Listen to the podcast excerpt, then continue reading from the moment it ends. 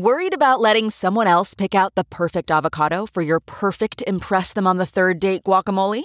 Well, good thing Instacart shoppers are as picky as you are. They find ripe avocados like it's their guac on the line. They are milk expiration date detectives. They bag eggs like the 12 precious pieces of cargo they are. So let Instacart shoppers overthink your groceries so that you can overthink what you'll wear on that third date.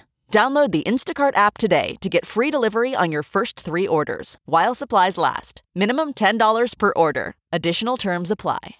Cool. All right, you ready to do this? Yes, sir. All right, here we go. In three, two, one. Let me tell you what a hard day's work looks like. It's waking up before the sun comes Listen, up to Ben, pack listen, take 18 notes. hours of hard physical labor into a single day during harvest. It's putting on your work boots, running tractors, plowing fields, and bandaging up calloused hands Ben, so that you can wake up the following day and do it I all over again. so. It's worrying about crops when the weather is too dry, too wet, too hot, or too cold. It's exhaustion in every bone in your body, but knowing that people and jobs depend on you to keep putting one foot in front of the other. All over Illinois, there are people like me, farmers, yes, but also truck drivers, plumbers, electricians, grocery workers, mechanics, and so many others who put in the inside to hours and sweat to provide for their families. These regular working folks make our state great, and they'll be the driving force behind our state's recovery. People like you and your Gold Coast friends are running our home into the ground. Governor Pritzker, you're spending millions of dollars of your family's money to attack me for how I run my business. The business that I built with my own two hands. You sit around with your soft hands laughing with your snooty friends at the downstate farmer who thinks that he can make a difference. Well, you got one thing wrong. I don't think I can make a difference. I know I can make a difference because I know what it takes to work hard and build something, and you don't have a clue. Were you writing all that down? Ooh, I got it down. You know, a DB, Darren Bailey, the uh, hog farmer from uh, downstate Illinois, not a hog farmer.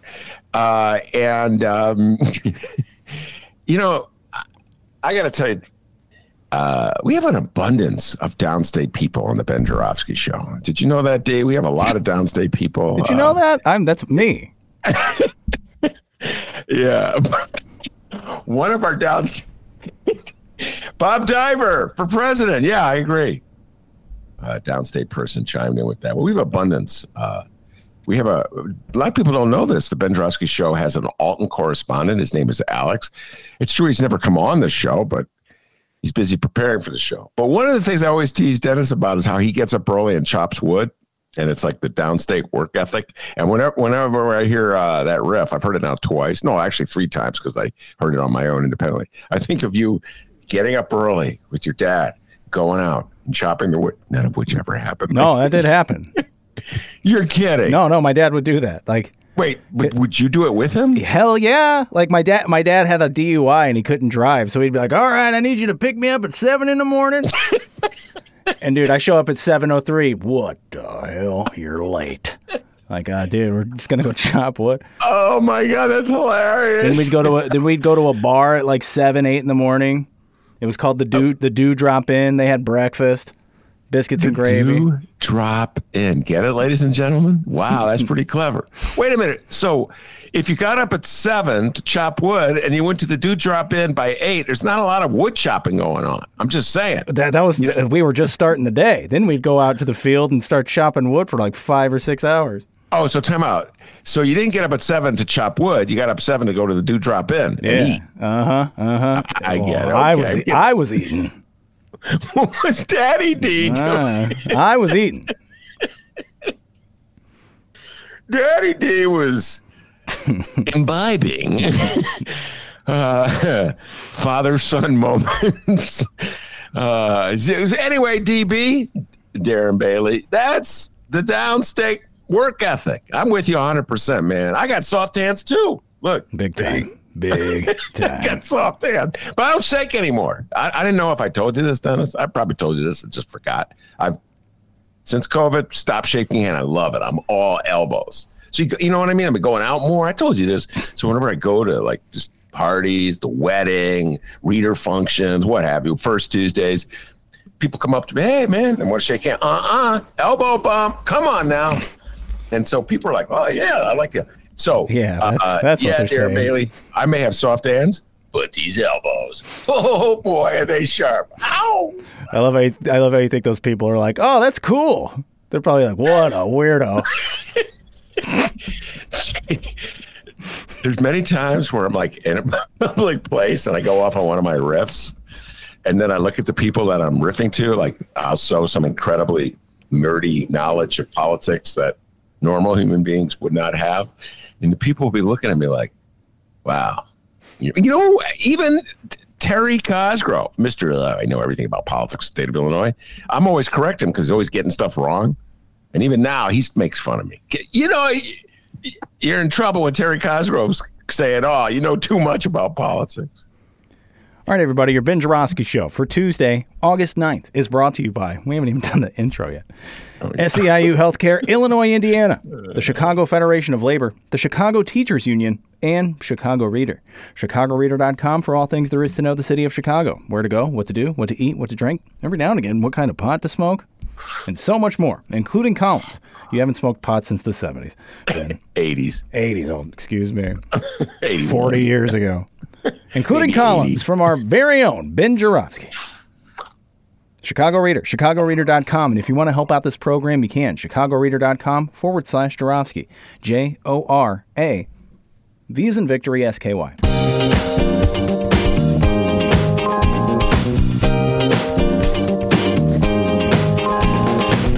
It is Tuesday, August 9th, and this is the Ben Joravsky Show.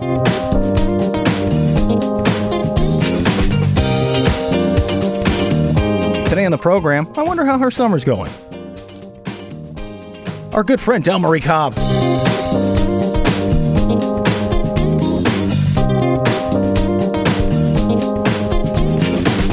And now your host. Don't try to shake his hand. elbows only. Elbows only. Chicago Reader columnist Ben Joravsky. Hello, everybody. Ben Joravsky here. We're calling this Mar-a-Lago Busted Tuesday, and here's why. Well, you know why, ladies and gentlemen. The weekend got a little more interesting. Actually, it was a Monday event, but I think of this as a three-day weekend. Remember the old days, D? When we come back from this, I go, "So, D, how was your weekend?" Yeah. and then you would always go, uh, "It's Tuesday." Seemed like you're not. Gonna, seemed like you were going to do that. And I was really looking forward to you asking me how my weekend was. Oh well, you know what? Let's rewind. Uh, so, D, how was your weekend? It was all right. Okay, there we go.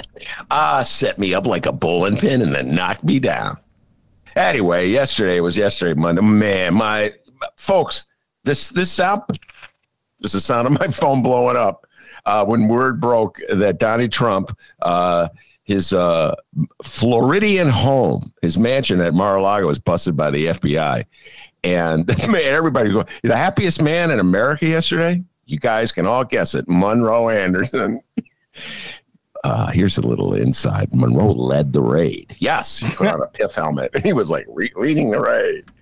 Uh, so I heard from absolutely everybody uh, in my political universe yesterday, and just all the speculation, like what are they looking for, what do they hope to find, why are they doing it, et cetera, and so forth. Uh, we'll be talking about it all week. But the interesting thing is that uh, I got to give MAGA credit. I really do, and I'm, and I'm not uh, being 100% uh, sarcastic here, maybe 50%. But I got to uh, MAGA credit because they hit the ground running with a uh, choreographed and uh, just like everybody singing from the same page response to this. That was an outrageous act of uh, political vengeance. Uh, that the FBI has become a political hit team. Uh, that uh, they went beyond uh, their powers and authority. Uh, that Donald Trump is somehow or other a victim. Uh, that is prosecutorial overreach uh, et cetera, and so forth. And not only did they say it like, um, you know, uh, in front of the cameras, not only did uh, MAGA have a well choreographed response in front of the cameras to the raid, but I have been getting nonstop, nonstop, ladies and gentlemen, for uh, at least 12 hours, probably more like 24 hours, uh, email solicitations from various MAGA groups uh, regarding the raid. So, I mean, think about that. They hit the ground running. And you know, I got to give him credit for that in a weird way. Uh, Delmarie Cobb will be coming on the show real soon. A Democratic uh, political consultant, strategist. She's been around for a while. Get her thoughts on this. Uh, how uh, MAGA has responded. Uh, here's one, and, and by the way, every single email uh, uh, solicitation of outrage I get, every single email I get uh, with outrage about what happened to Donald Trump and the FBI raid at his uh, home comes with a solicitation, a request for money. so they're not stupid. Here we go. Here's what breaking Trump. Drop everything. Biden's FBI search. Witch hunt against President Trump. Marco uh, Rubio sent me this one. Mar-a-Lago raid. Where does Biden's Department of Justice find the time? Uh, here, breaking news. Never in America has anything so outrageous happened. Uh, and uh, I also got one from Herschel Walker, weighing in from Georgia. He's outraged. Herschel Walker, he's outraged by the raid at Mar-a-Lago, and he wants people to send him money. And I got to say this, and um, I going to put this in Delmarie's ear and get her response on this one. But there's a part of me, as much as I dislike where the Republican Party is going, to put it mildly, as much as I just really cannot take MAGA, uh, I have to. Re- I realize that if it were reversed, that if some Democratic president, ex president, had his home raided by FBI under uh, a Republican president, more likely than not, I'd be screaming from the rooftops too. I I just got to be honest. I remember back in the '90s, Delmarie Cobb's going to smile at this one. My mom and I would have it. My mom, who may she rest in peace, die hard political junkie. I probably inherited this from her. She loved politics, and I, will never understand this one, uh, Delmarie. My mom loved Bill Clinton. And when uh, Kenneth Starr went after Clinton uh, over Monica Lewinsky and the scandal that erupted in the White House uh, in the second term of Clinton's presidency, my mom was outraged. And I remember once Clinton gave a speech where he said, I'll never step down. And my mom was in tears. She was so moved by it by Clinton's speech. Now, uh, I that was before email. My mom never had email, uh, never had the internet, so there wasn't it wasn't the profusion of email solicitations. But had there been, there would have been. Give money, send money. So I must confess, ladies and gentlemen, I didn't feel bad for Donald Trump. Quite the contrary. I kind of like, well, uh, the chickens have come home to roost you know, use Malcolm X's a line from the 60s, uh, Donald Trump. And I had a smile at the rhetoric, the anti FBI rhetoric coming out of uh, law and order types like defund the FBI. I think that was uh, Marjorie Taylor Greene's uh, statement. Now they have a defund the FBI movement. Is that ironic or what? Uh, but I have to admit that had the roles been reversed, there's a good chance that I would be screaming as loud as MAGA. And that's kind of where we are with partisan politics uh, in the United States of America. I must make that confession. All right, I'm going to bring on our dear friend Delmarie Cobb. It's been way too long since uh, since she's been on the show. Uh, welcome back, Delmarie. Hello, how are you doing? I am very fired up, as you know, Delmarie and I've already had like two pre-show conversations. Uh, she's fired up too. So we have a whole list of things to talk about, Delmarie, since the last time we were on the show. Uh, at the top of the list was Kansas and abortion. Uh, and we'll get to that because it's been preempted. I think you'll agree by the raid on Donald Trump, just momentarily preempted, I just want to say, uh, by the raid on Donald Trump's uh, house. And uh, you heard a little bit of my uh, initial take about the Republican um, reaction, the response, which was uh, very well choreographed and instantaneous, I might add, uh, almost from the moment news broke that uh, the FBI raided Mar a Lago. Republicans were responding with outrage. What's your general take uh, on the raid, what it means, and also the Republican response? What took you so long? That's my general response.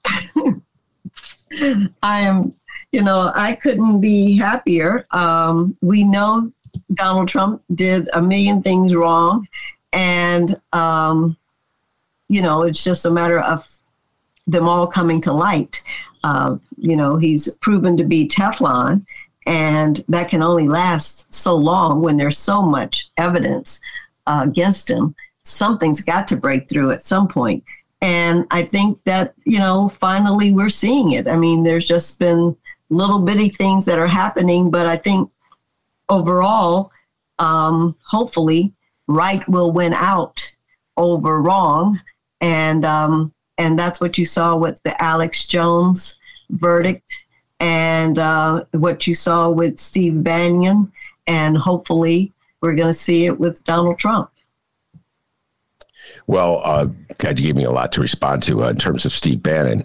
Uh, he, he of course, uh, was convicted by uh, a jury. I think it was in Virginia, may have been Maryland. I, I, I can't remember exactly where, uh, Dummery, but he was convicted of uh, charges of not cooperating, obstructing justice with Congress, or not cooperating with Congress. Can't remember the exact conviction. It was a misdemeanor, but immediately he went on the attack, and he said that his congressional Democratic congressmen uh, and women who are leading the uh, investigation of the insurrection of January 6th had better keep their notes because if the Republicans are victorious in November, take back the House, there will be an investigation of the investigators.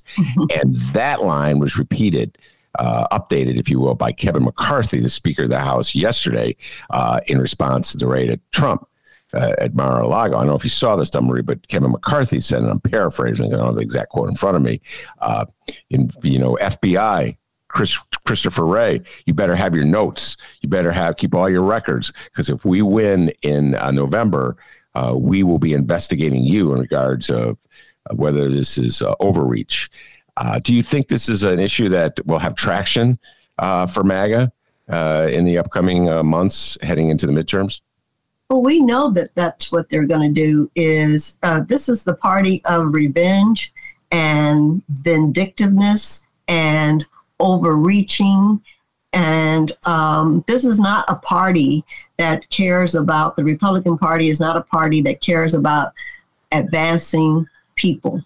Uh, we see that over and over. It has one. They are they're concerned about one thing, and that's power. And that's all they're concerned about. And what's so pitiful in, in so many regards is that the mega, MAGA supporters don't get it. They don't see it. They have truly been brainwashed. Oh, that that is clear. I see, I actually thought uh, I, I I feel that this will. I I thought all along, uh, Delmarie, that this was not going to be your typical sleepy midterm uh, election, okay, which is, you know, what we're used to, uh, the passion of a presidential uh, race and with all the stakes involved, the high stakes involved, uh, usually fades two years in. Uh, and so the party that's out of power in the White House has uh, more of an advantage.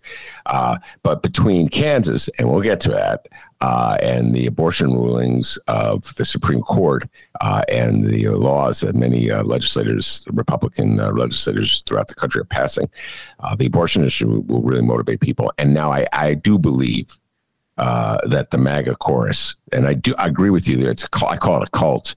Um, this this has them fired up. So I I think this will actually spur more MAGA people to show up and I think that the Republicans know that, uh, and that's why they're pushing it so hard. So I do believe that this will be a different kind of midterm uh, election. Your thoughts? No, I agree with you. That's exactly what they're hoping will happen. Is that um, their side of the aisle will be so um, incensed and motivated that they'll turn out in droves and um, to win and that's what we cannot let happen as as uh, uh, Democrats. We cannot let that happen uh, because too much is at stake. We see where they will take the party uh, if they're in control, and they're just salivating at this point because the the, the margin is so close. Um, I mean, what they did with abortion and um, the fact that you have all these states and all these governors uh, absolutely ramming um, the banning of abortion down people's throats when all the polls show that the majority of Americans don't feel that way, don't want it ab- ab- abolished completely. Um, and so that's why Kansas is so was so important because to see the faces of the of the elected officials after the vote say they were in shock. I mean, how how are you in shock when for years the polls have shown you that this is where the country was on the issue of of uh, abortion? Well, I will get into abortion. I have a lot of thoughts, and I'd love to get your uh, thoughts about it too. Just hold off. I just one last thing about the raid. Uh, I just saw this article right before it went on the air, and you're going to get a little delight out of this one.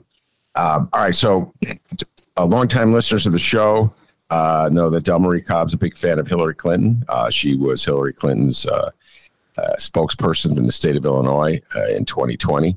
Uh, and as such, uh, she's been on my show debating various lefties. Uh, uh, Delmarie would be supporting Hillary, and the lefties would be supporting Bernie, or even left of that. Uh, and uh, that great showdown debate that I, I, had set up, but that you had you couldn't do because you were officially a spokesperson. Uh, you versus Carlos Ramirez Rosa at the Hideout would would have been one of the classics of all time, Delmarie, because he's a pretty good debater, Alderman uh, Ramirez Rosa. Um, and I would, would have really looked forward to it. But anyway, here we go. Hillary, this broke in the Washington Post about an hour ago. Hillary Clinton hawks quote but her emails merchandise after FBI searches Trump residence. And finally, Delmarie, Democrats are picking up on the game that Trump, this is a Trump game. Immediately hit the ground running, get your merch out there, so make fun of the opposite side, taunt them, tease them, trash talk them.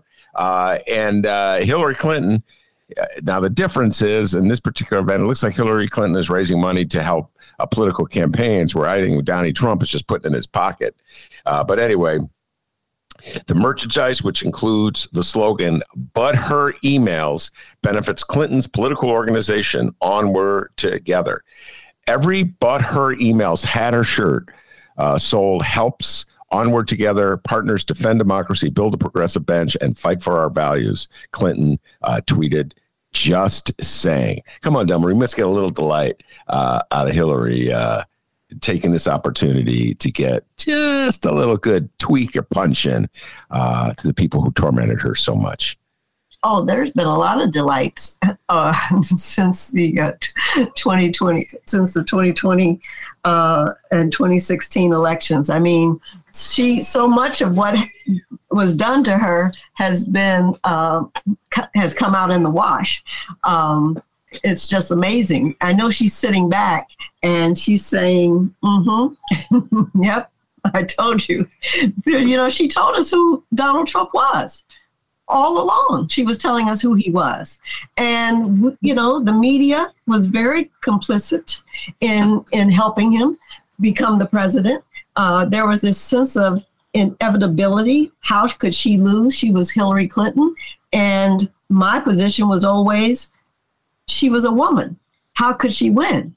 And otherwise, we would have had a woman president before now. And so that was my position is that we can't sit back and, and take this for granted. We've got to fight every step of the way. And that just did not happen. And the media gave this man billions of dollars in free advertising. And what do you think that's all about? The media's love uh, with Donald Trump. It's infatuation. It's uh, it, it, it, it's just uh, bending over backwards every time uh, he speaks out.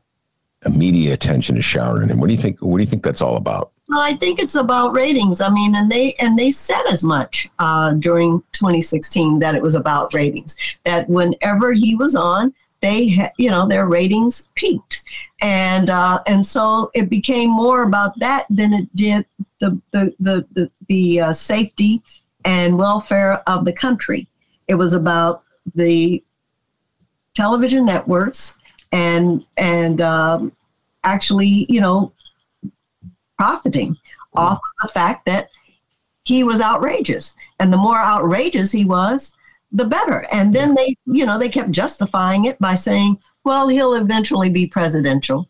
He'll be presidential. And and and as we saw, he was never presidential. Yeah. Uh, no, he was never presidential. He rewrote the book uh, on what is presidential. Uh, he got away with breaking all the conventions and protocols and people uh, that most presidents abide by, and people uh, delighted in it. A story just broke yesterday about a uh, John Kelly's book.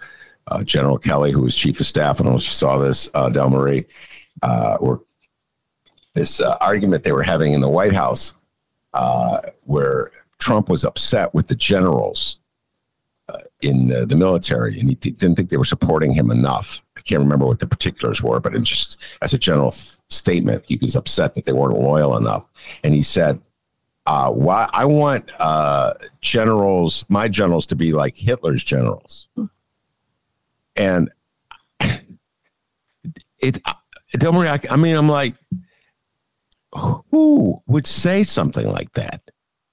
It, it, do you follow me? I mean, like, you want U.S. generals to be like Nazi generals? It's so preposterous and outrageous. He meant it as loyalty to him, I suppose, but just the notion that they would be role models. A general in Hitler's Germany would be a role model. Do you follow me, Delmarie? And it's just, it's just shattering a protocol, saying things and doing things and behaving in a way that's just outrageous uh, to everything we're being like led to believe is how we should behave in public spheres, and it's completely changed American culture, American politics. Go ahead. Right. He well, it wasn't even about being loyal to him. It was about. I mean, he meant what he said. Uh, it's about being authoritarian, and that's who he is. He wanted to make America into a dictatorship. Um, I mean, if you remember, and very few people remember this, and I've asked a, a, a number of people, um, the first tweet that he sent out after he um, survived the first impeachment, or the, I think it was the first impeachment, uh, might have been the second impeachment at this point. But the first tweet he sent out had a picture of him and then the words 2020 2024, 2028, yeah. 2032. That's all it said. So he was telling you that his plan was to be president for life. And he was going to do whatever it took to be that. And he told us that all along. As they say, when somebody shows you who they are, believe them. Yeah. And and and and uh, believe Kim Jong Un. He remember when he said how his people stand up to attention whenever he says something. That's what I want the people in America to do. The reason he wanted to have a parade uh, with all of our uh, weapons on display is because that's what he saw in these di- dictator countries. Uh, and so he wanted to make America into that same kind of country where everybody would be loyal to him, right or wrong. Mm-hmm. Yeah, and him alone. Exactly. They get, they get to disrespect Joe Biden all they want. You know, make up names from memes for him, which, by the way, I believe in free expression, you know, uh, up, up to a degree. I think like Alex Jones is beyond that.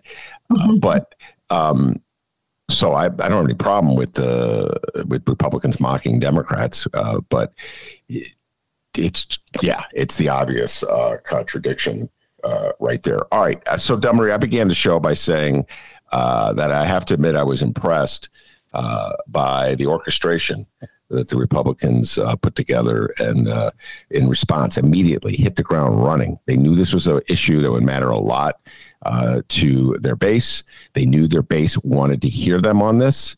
Uh, and so they pounded the, and it was orchestrated. It was everybody was reading from the same page that this was an outrage uh, by the FBI. I don't recall Democrats in the Biden years in the Obama years, uh, having the same kind of everybody's on the same page uh, of focus.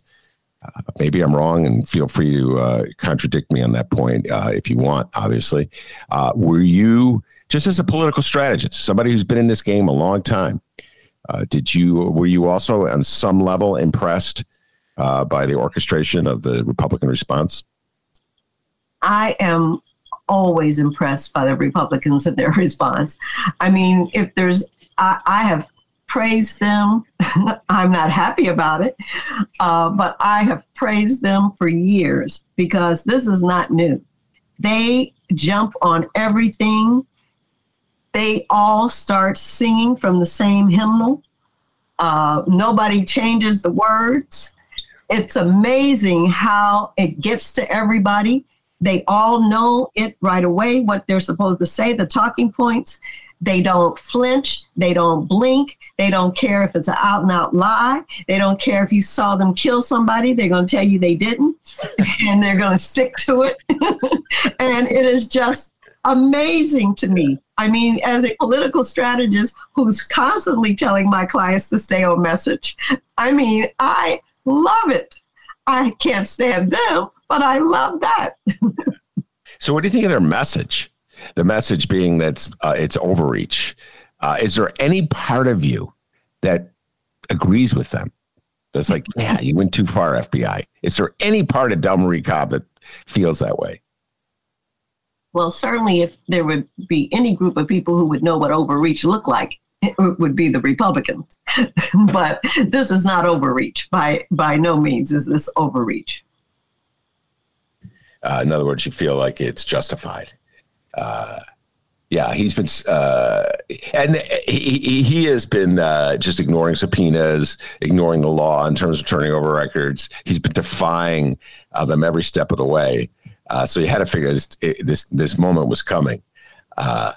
I mean, anytime you can take your, you think you can take papers from the White House and just take them with you, 15 boxes yeah. and, or more, because they don't know what, we don't know what more they're going to find. Um, but that you can just take them with you when everybody knows that all of that is everything that took place in the White House is supposed to be saved for historical purposes. Um, I mean, it, everything about Donald Trump, he is above the law. The law does not apply to him, it applies to everybody else but me. And that's his attitude about everything. Yeah, uh, and uh, and yet they're the ones crying about rule of law. All right, uh, before we go uh, shift gears and go uh, into the issue of abortion, I have to ask you, Marjorie Taylor Greene uh, is leading the charge to defund the FBI, and we're in the middle of course, of a, uh, a gubernatorial election here in Chicago, uh, excuse me, in Illinois, uh, where Darren Bailey and the Republicans are just pounding the drum uh, on lawlessness that they say is because uh, Democrats have uh, don't show enough respect for law and order. Yesterday, uh, Darren Bailey was endorsed by Johnny Catanzara, the head of the Fraternal Order of Police here in Chicago, on the grounds that he uh, and uh, uh, Bailey was more sensitive to the needs of police officers and did not submit to Democratic demands to quote defund the police. Even though, of course, I don't know any Democratic official that'll go anywhere near that phrase sometimes Delmarie, I'm like, I have to like gasp in disbelief at uh, the strange nature of politics where it's acceptable for Marjorie Taylor Greene to say defund the FBI uh, to the MAGA base that is outraged when a uh, a leftist Democrat says that, or uh, just a leftist, not even Democrat, but it's usually beyond Democratic Party, says defund the police in terms of uh, local police. I, I'm not quite sure what to make of it other than um, there is no meaning to anything anymore. It's like nihilistic uh, in American politics these days. Your thought on Marjorie Taylor Greene saying defund the FBI? Well, it's just, you know, more of what I said in terms of they defy logic. Um, you know, defund the FBI. Uh, if you're saying defund the police, you know, oh my God, you're against law and order, you're against the police, but yet, you know, you can you can kill police officers and security guards at the at the uh, Capitol, at the United States Capitol, and that's okay. Um, but heaven forbid You do, you know, uh, we're the we're the party of law and order. We're the party that backs the blue, um, except when we don't want to, except when you interfere with us, except when we take exception to what you're doing. so you know, I mean, it just defies logic um, that they can say these things, and that there are people who hear the contradictions and and and and follow them and believe them and support them. It's like, don't you have a a brain of your own to think and to rationalize and to weigh what's absurd and what isn't? These people are absurd. And I'm not saying, I mean, I mean, what we're seeing is something that we've never seen before. And it just, I mean, you've got to be frightened as a rational person. You've got to be frightened that it's only going to get worse. It's not going to get better.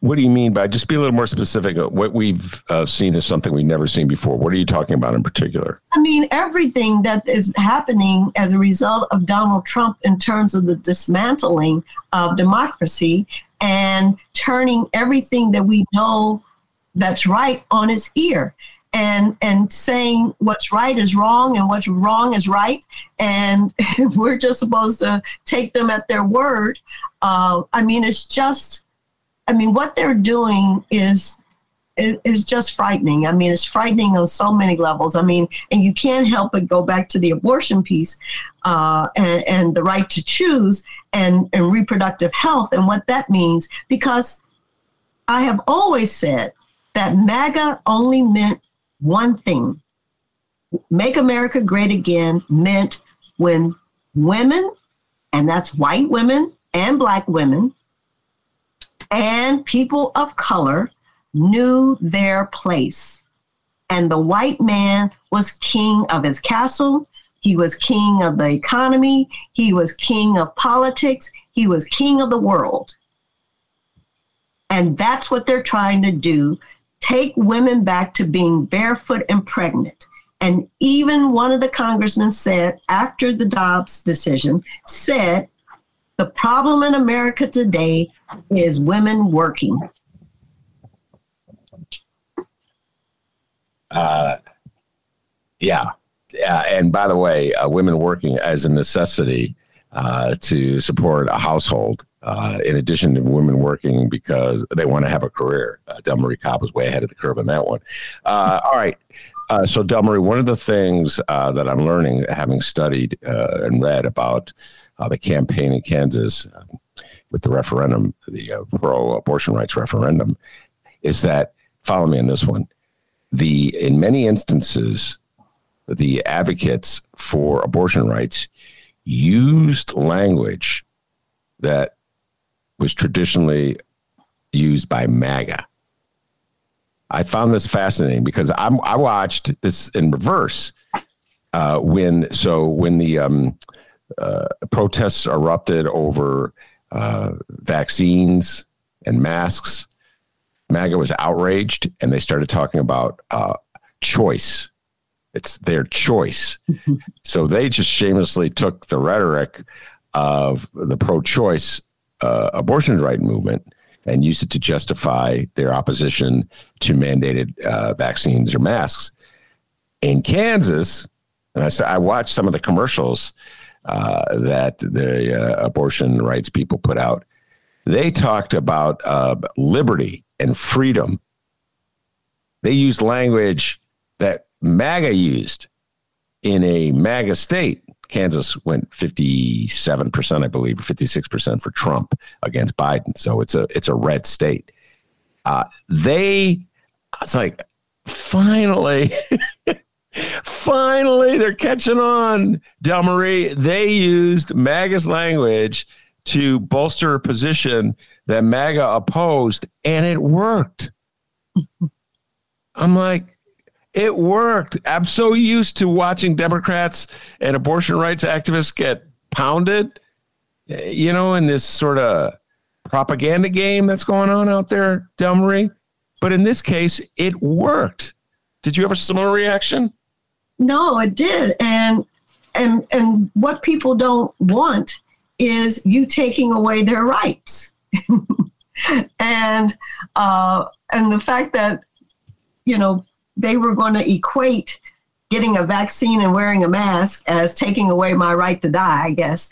Uh, so now women are saying you can't take away a freedom that we have and tell us we can't do it and outlaw it and not i mean again talking about overreach not only outlaw it but then punish people the doctors and anybody else who assisted women prevent them from going out of town. I mean all these things that they're coming up with to make sure that they basically keep women almost in chains. I mean that's what they're trying to do. I mean, if any woman who doesn't understand what's going on and thinks this is acceptable has to be needs, you know, has to be crazy. Mm. All right. Uh, let's talk a little bit about uh, a concept, uh, abortion shaming. And uh, we were talking about this at the Hideout Show uh, last week. We had a show talking about uh, abortion rights and the political fallout of it. Terry Cosgrove, your old friend, was there. And um, much discussion about the concept that the right has been very successful at at embarrassing abortion advocates on the issue that it is murder that somehow there's something to be shameful of. And i have been noticing this it seems like uh, if you're in favor of a woman's right to choose just that language right there takes abortion out okay? Just won't even mention the procedure itself. It's it's your choice. And so the other side is always putting like a baby's face on it. Like this is murder and they'll go to extremes Delmarie i just wrote a column about darren bailey going to an extreme saying uh, that uh, since roe uh, the number of abortions uh, in this country been outrageous it's worse than uh, the attempted extermination of the jews in uh, Nazi Germany. He went out and said that. Okay, so they don't flinch in this. I'm starting to get a sense that there's a pushback.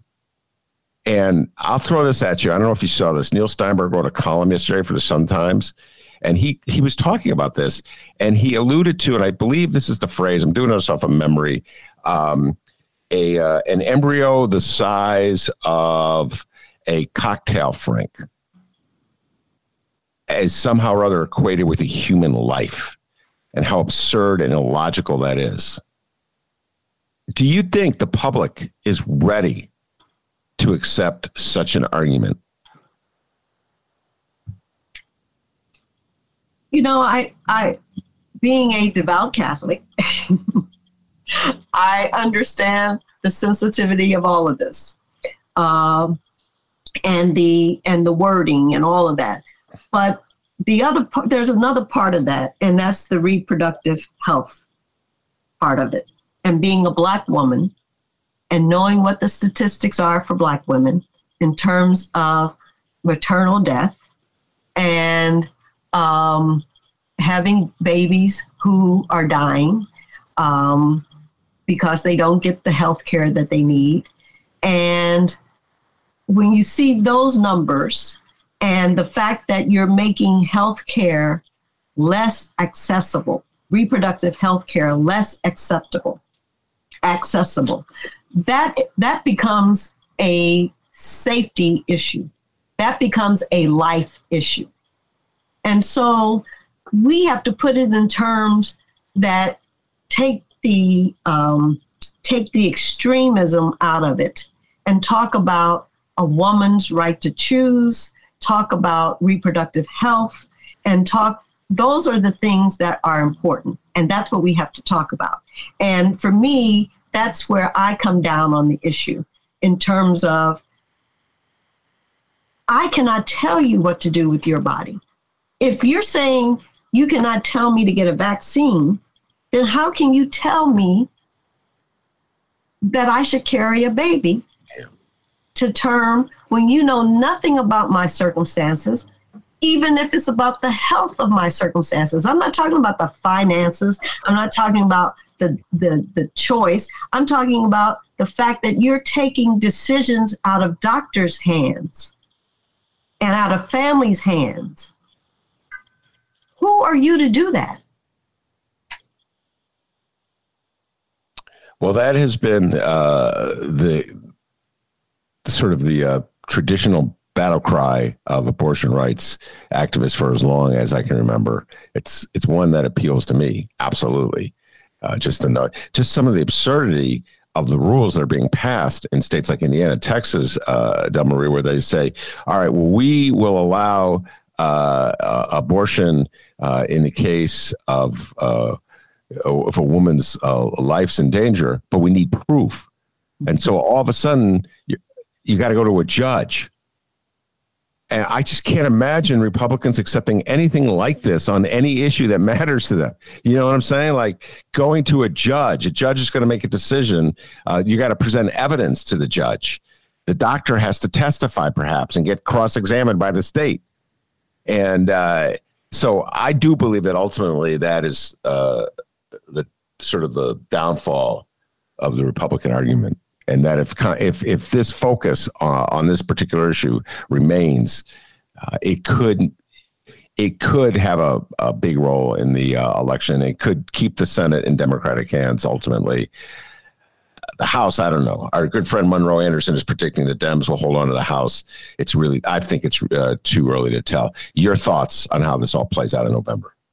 Uh, it is too early to tell. And I think it's just going to be very close. Um, again, so much is going on that's having an impact favorable uh, to Democrats in many ways. I mean, when you look at the gun legislation, when you look at the uh, Inflation Reduction Act passing, when you look at um, you know what ha- took place in Highland Park, what took place in Buffalo, uh, New York. Um, all of these things are going on um, and, and of course the Dobbs decision. So much is going on. And you see the Republicans on the extreme of everything. When you look at what was going on with the veterans, all of those things are happening at the same time. And the Republicans are just on the wrong side of all of these issues. Yeah. So, I mean, it's got to favor the Democrats. I mean, at least I'm hoping that God knows we cannot lose a seat uh, because if we if McConnell, uh, Mitch McConnell, uh, gets in the lead again, he is just waiting. He is just waiting to exact revenge. Yeah. Well, well, I have to. I I did note one uh, exception to uh, all the Republicans aboard uh, the poor Donnie Trump uh, bandwagon uh, with the raid. Silence from Mitch McConnell. I don't know if you saw that. He hasn't at, by, as of now, it may have changed. He had, had no comment on it. and you know as well as go ahead. Go ahead. I was just going to say he's being silent pretty much on everything that has to do with Trump because he wants Trump in the rearview mirror.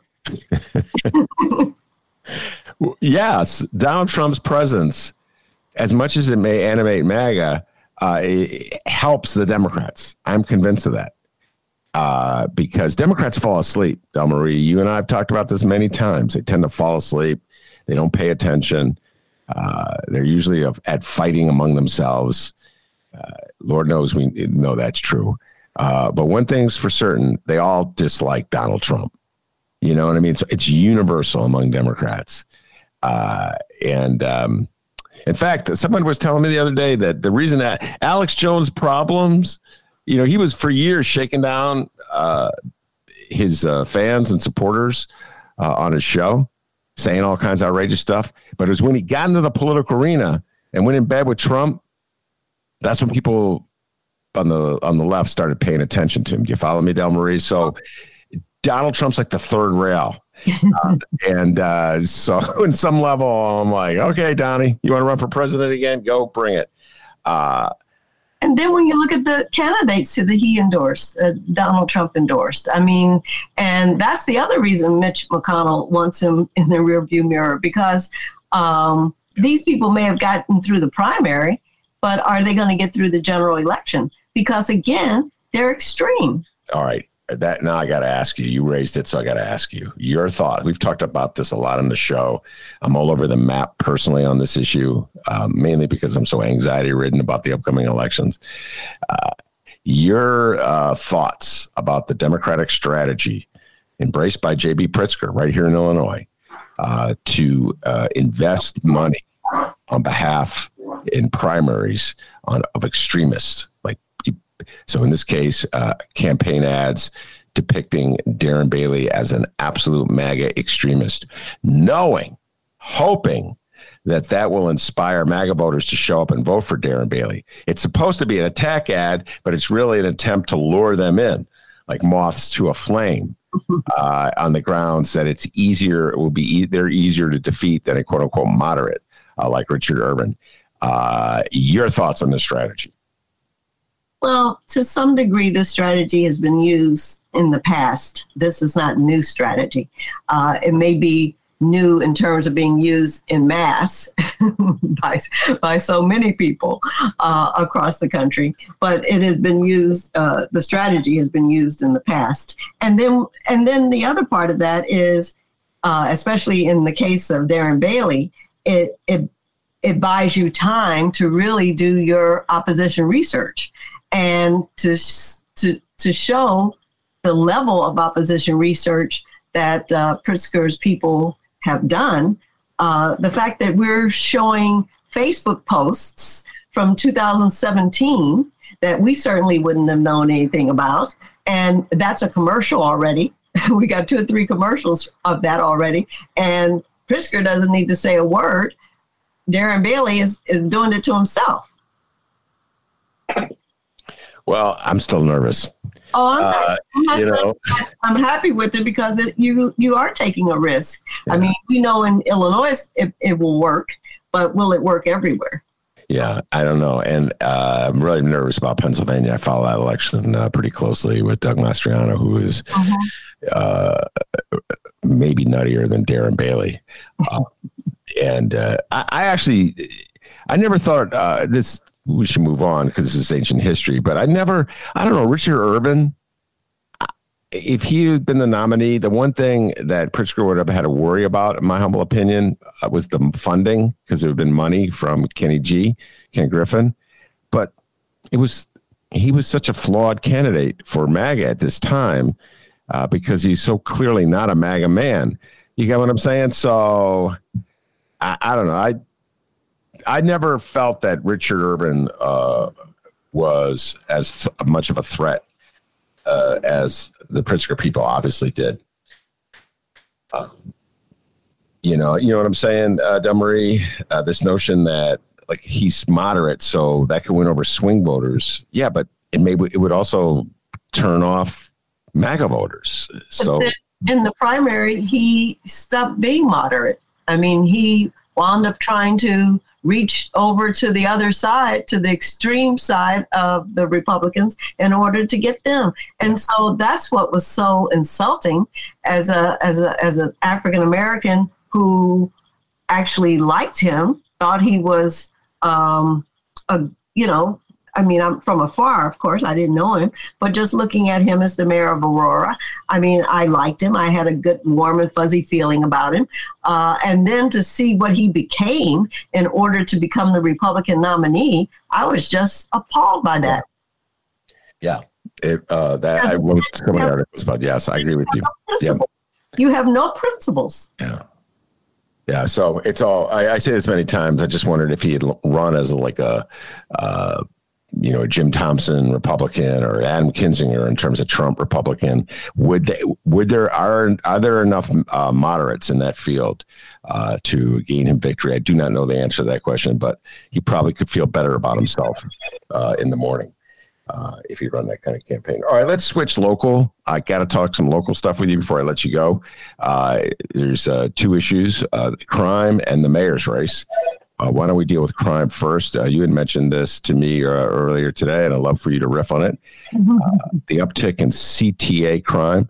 Uh, it's been in the newspapers. Uh, the Sun Times just did a story about how there's been more crime on the CTA this year, I think, than in like five years. It's interesting how the chart goes, Delmarie. We seem to forget that there was has always been crime in the city of Chicago, uh, on one degree to one degree to another. Uh, but uh, your general thoughts on uh, why there's a crime spike on the CTA in Chicago? Well, I just wish that when we're talking about all of these issues, that we lay the blame at the feet of the people who are partly responsible for it. And you know, we we we sort of walk look at the issue and separate it from the public policies of the people who we elect who are supposed to represent us and who are supposed to have our best interests at heart. I mean, when we look at what's going on with the CTA and the and the and the trains, all I can think about is the fact that Mayor Rahm Emanuel in 2011 uh, removed conductors from the trains.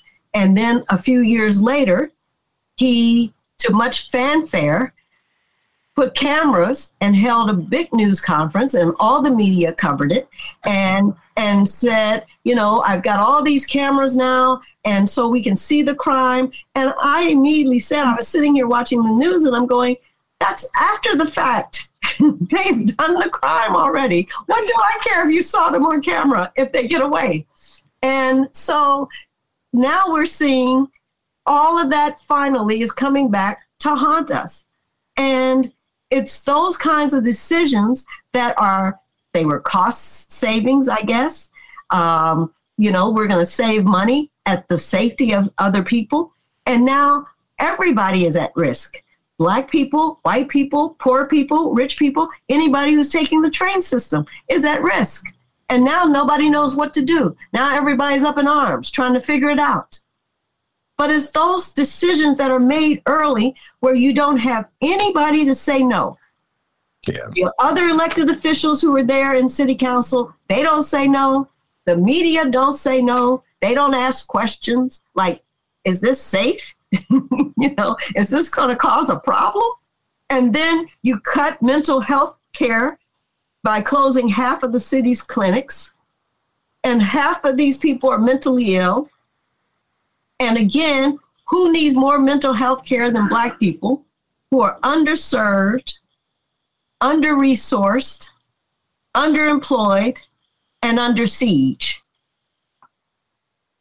Uh, no, that was passed in a budget by uh, a, unanimous vote, 50 to nothing. Uh, first budget, those mental health cuts uh, and the CTA cuts as well. That's not part of the city budget, but uh, that was in that general climate uh, following Rahm's election in 2011, where he was ushered into the seat, by, essentially by the, uh, the President Obama, uh, and the the city basically ratified uh, President Obama's choice, and I think that's very important.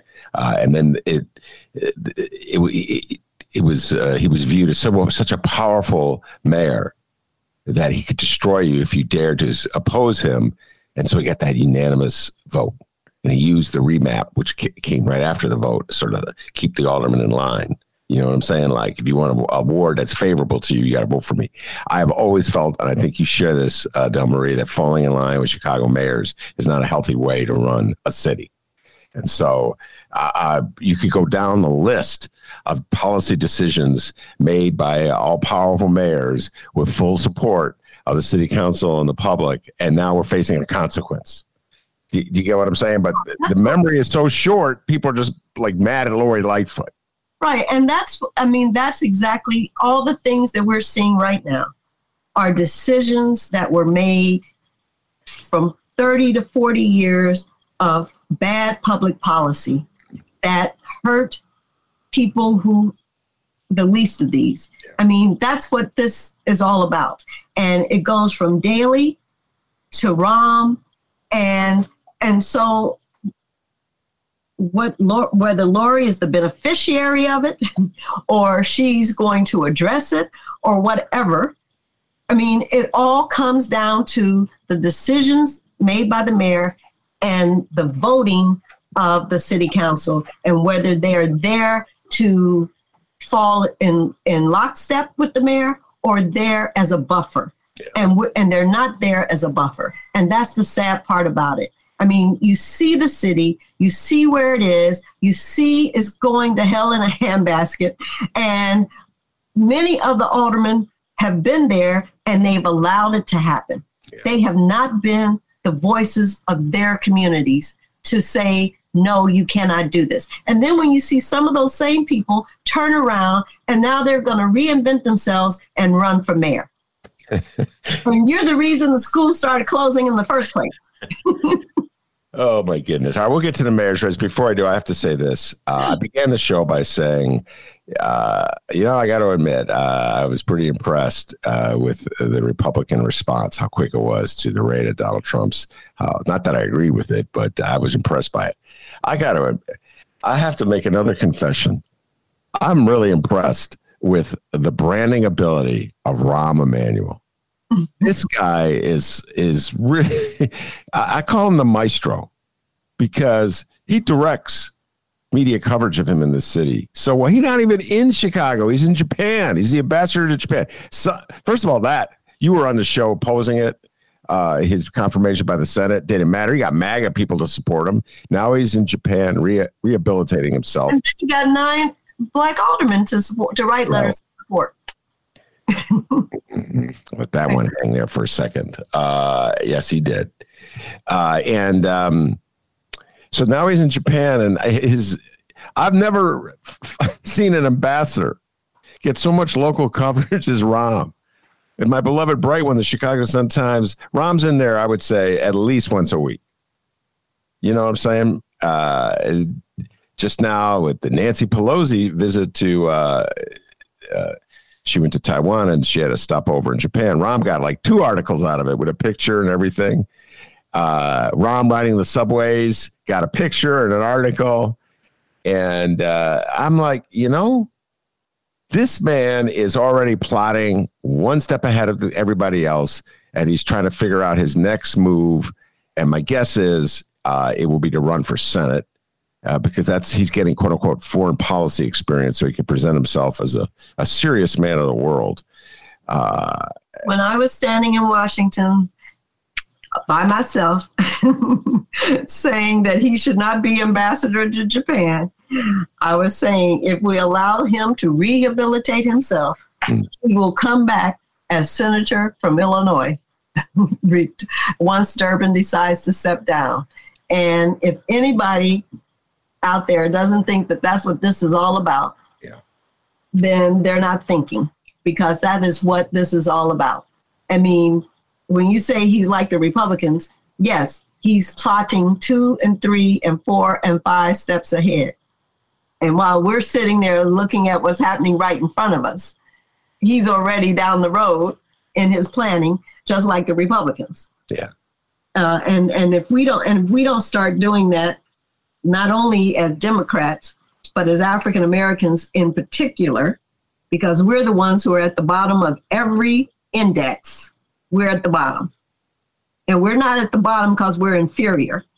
We're at the bottom because of the public policies that have been passed uh, that do not help us and that we allow to happen and keep allowing to happen because we want somebody to like us.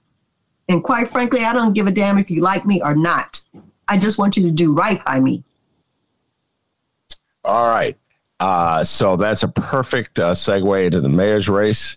Uh, and uh, Lori Lightfoot, of course, is uh, running for reelection.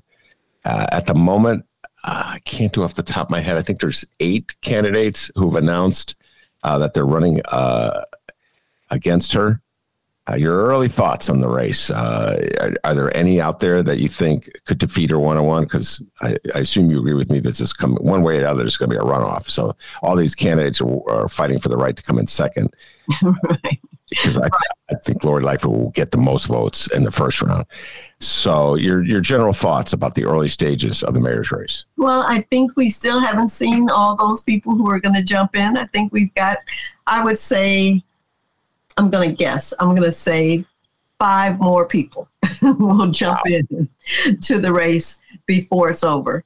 Um, and and so, um, I mean, it's anyone's it's anyone's race, and uh, it'll just be interesting what's going to be really interesting is if another another black woman jumps in there, uh, because Lori can say, you know, all these men uh, running against me, but if another black woman jumps in there, then it becomes a very different race.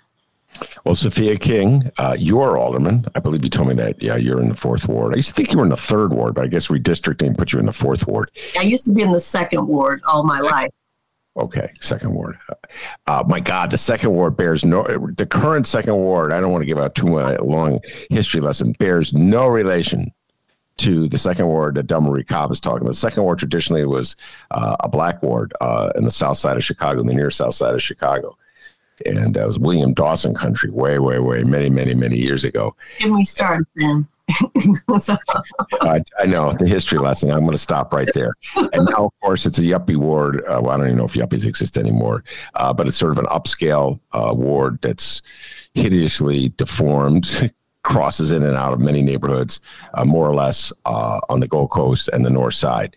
Uh, it, it, William Dawson couldn't get elected anything in that ward if, for somehow or other, he was magically brought back to life.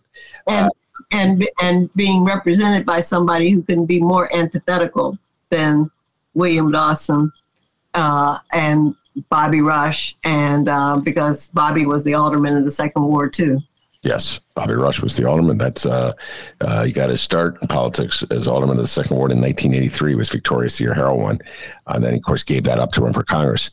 Uh, and uh, all right, uh, so Sophia King, she gets in the race again. In my opinion, it's a battle to get in second.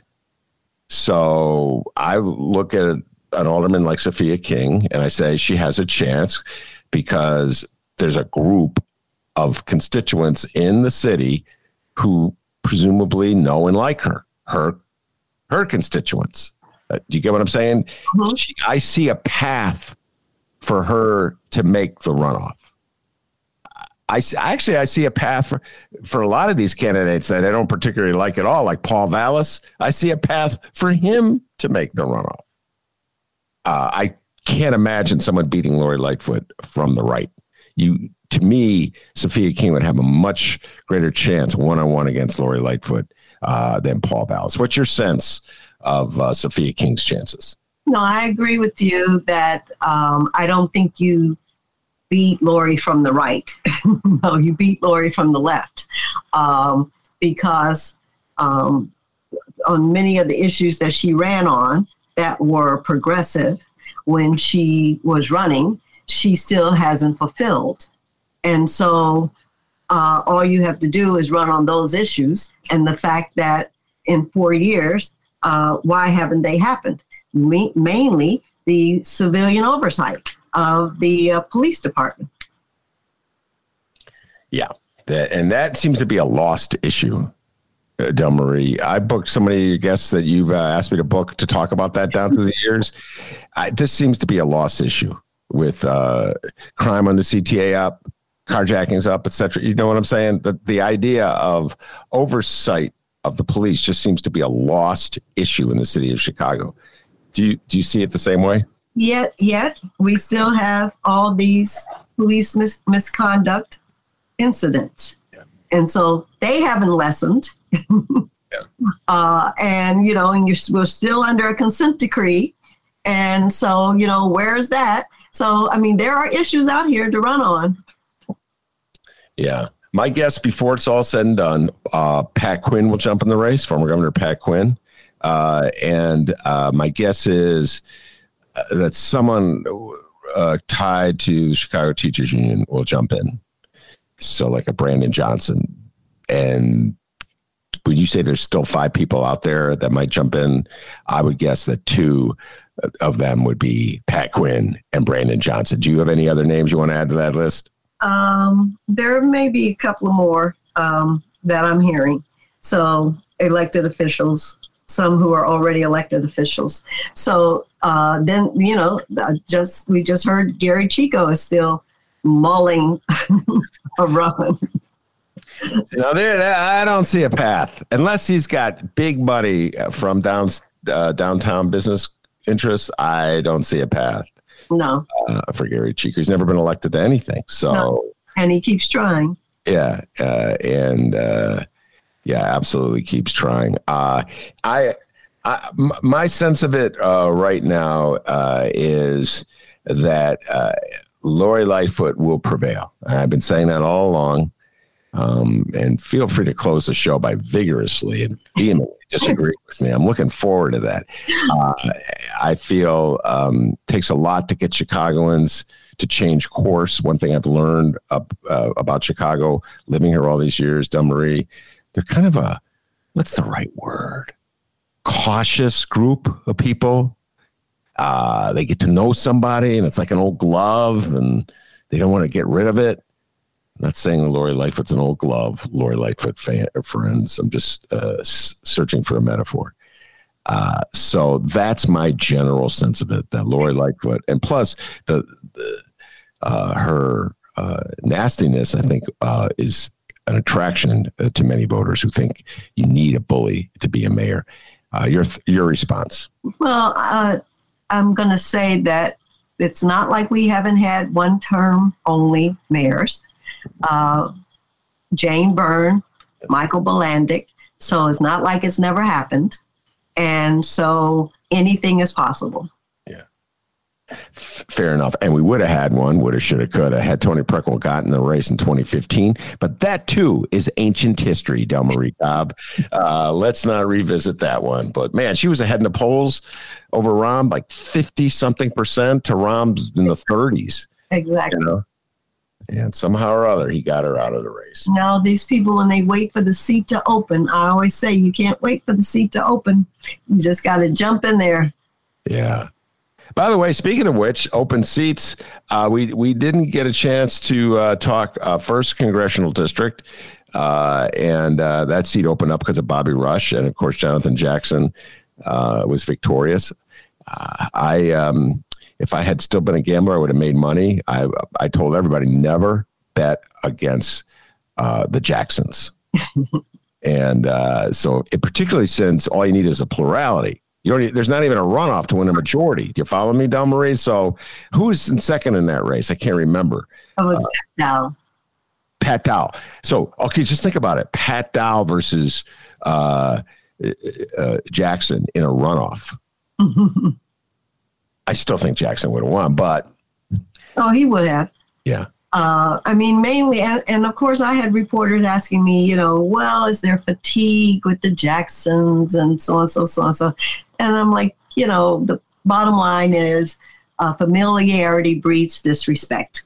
Uh, we here in Chicago, we're like, ah, the Jacksons, you know, but rest, around the rest of the world, um, uh, Jackson is lauded uh, around the rest of the world. And so the idea that, you know, uh, Jonathan, and Jonathan had to be talked into it. I mean, it's not like he was sitting there saying, oh, when Bobby steps down, I'm going to run. He really had to think about it. And, uh, and then he decided, you know, I'm going to go for it. And he, he came, got in late. He got a little slow start, but then you know the connections and and the ability to raise money and to get on television and all those things that took him uh, ahead of the pack. Yeah.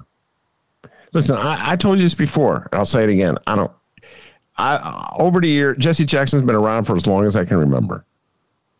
I mean i the name jesse jackson has been in my mind since i was in junior high All right. And I've had various, gone through various phases with him. It's, it's similar to Roland Burris. We were talking about him off air.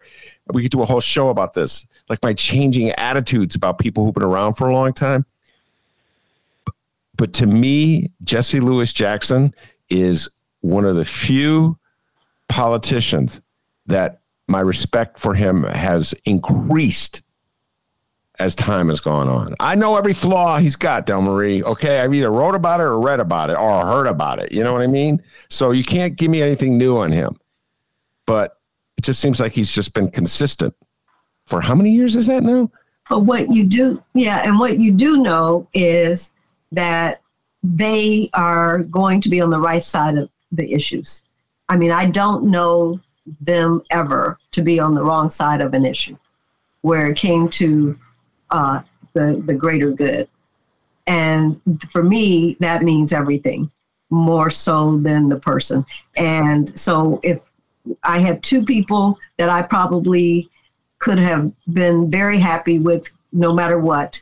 And uh, Jonathan was one of them. And so I'm, I'm, you know, I if it had to be any one of those two, Jonathan is fine with me because I do think that the, the uh, first congressional district will be in good hands. He can hit the ground running. He knows most of the people there. His father knows all of the people there. Uh, and so it's not like he's going to be uh, handicapped when he gets there. He's going to be in great shape. Who was the other candidate that you'd have been okay with? I would have been okay with Jackie Collins. Oh, Jackie Collins. Should bring her on the show. State Senator Jackie Collins. Uh, yeah, she's a good, a very good progressive. Absolutely. Um, all right, very good. Uh, Delmarie Cobb, thank you so much for taking time uh, coming to talk to me. We even get to the governor's race. I'll bring you back for that. That uh, will be kicking into gear uh, after Labor Day. Uh, Darren Bailey representing MAGA, hoping to uh, overtake the state. Your early sense, just we'll leave it with this early sense of how that race is shaping up. Well, I think we're going to see a lot more commercials on Darren Bailey, uh, especially from his social media posts that we would have never seen otherwise. And so I don't think uh, Pritzker has anything to worry about. I think what Pritzker needs to do is to make amends with uh, the black community because the word is in the black community is that because he has so much money, he doesn't feel like he has to meet with the black community about anything. Well, you heard it, uh, JB Pritzker uh, and Delmarie Cobb. And you, I know you know JB from a long, long time ago. Uh, so maybe he'll take your advice on that one, uh, Delmarie. I doubt it. doubt it, she says. All right, Delmarie, thank you very much. I appreciate it as always. You take care. We'll talk to you soon. All right. Hey, thank you. All right, that's great, Delmarie Cobb. I also want to thank the man, the myth, the legend, the pride of George Ball in Illinois, without whom this show would be possible. And as Delmarie Cobb and Jesse Louis Jackson will tell you, back home in Alton, they call him Dr. D, and the D stands for DeMarvelous. Give yourself a raise, take it out of petty cash. See you tomorrow, everybody.